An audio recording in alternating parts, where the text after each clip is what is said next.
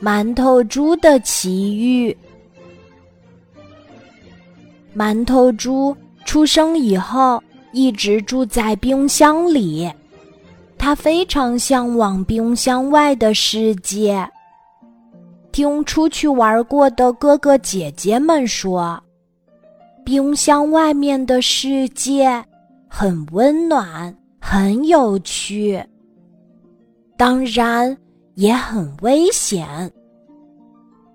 日子一天天过去，馒头猪想要走出冰箱的愿望实现了。那是一个阳光很刺眼的中午，冰箱打开的一瞬间，馒头猪被阳光刺得睁不开眼睛了。不过。扑面而来的温暖，立刻让他感觉到很舒服。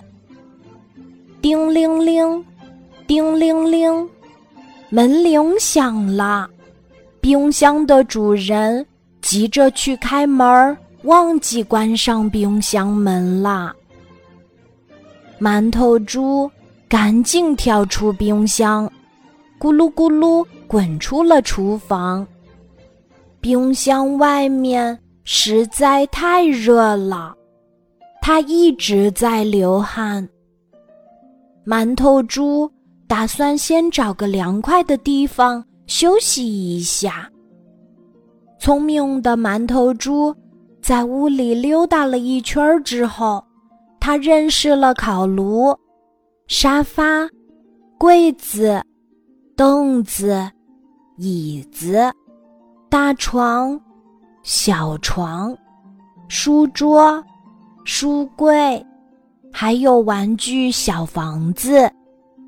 他发现，只要离烤炉远远的，自己就不会一直流汗；又或者，钻到小主人的被窝里，也不会流汗。馒头猪不认识字。但他能看懂图画。小主人的书柜里有很多本漫画书，馒头猪一页一页的看着，就像在看一部动画大电影。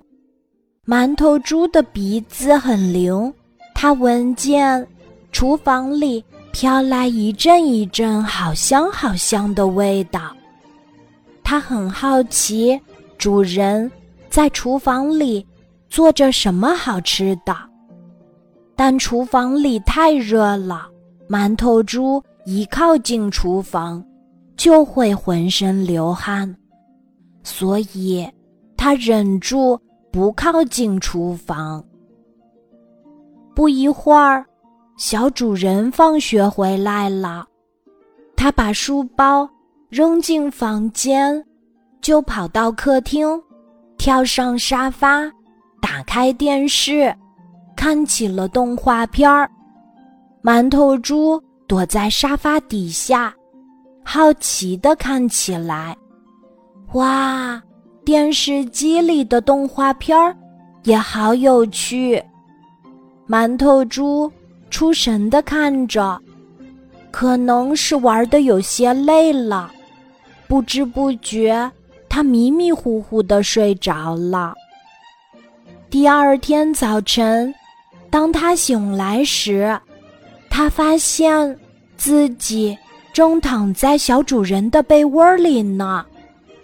啊，我怎么会在这里？嘘，是我把你藏在这里的，爸爸妈妈还不知道。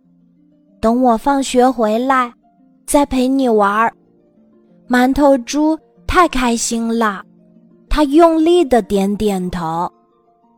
这可是他认识的第一位好朋友。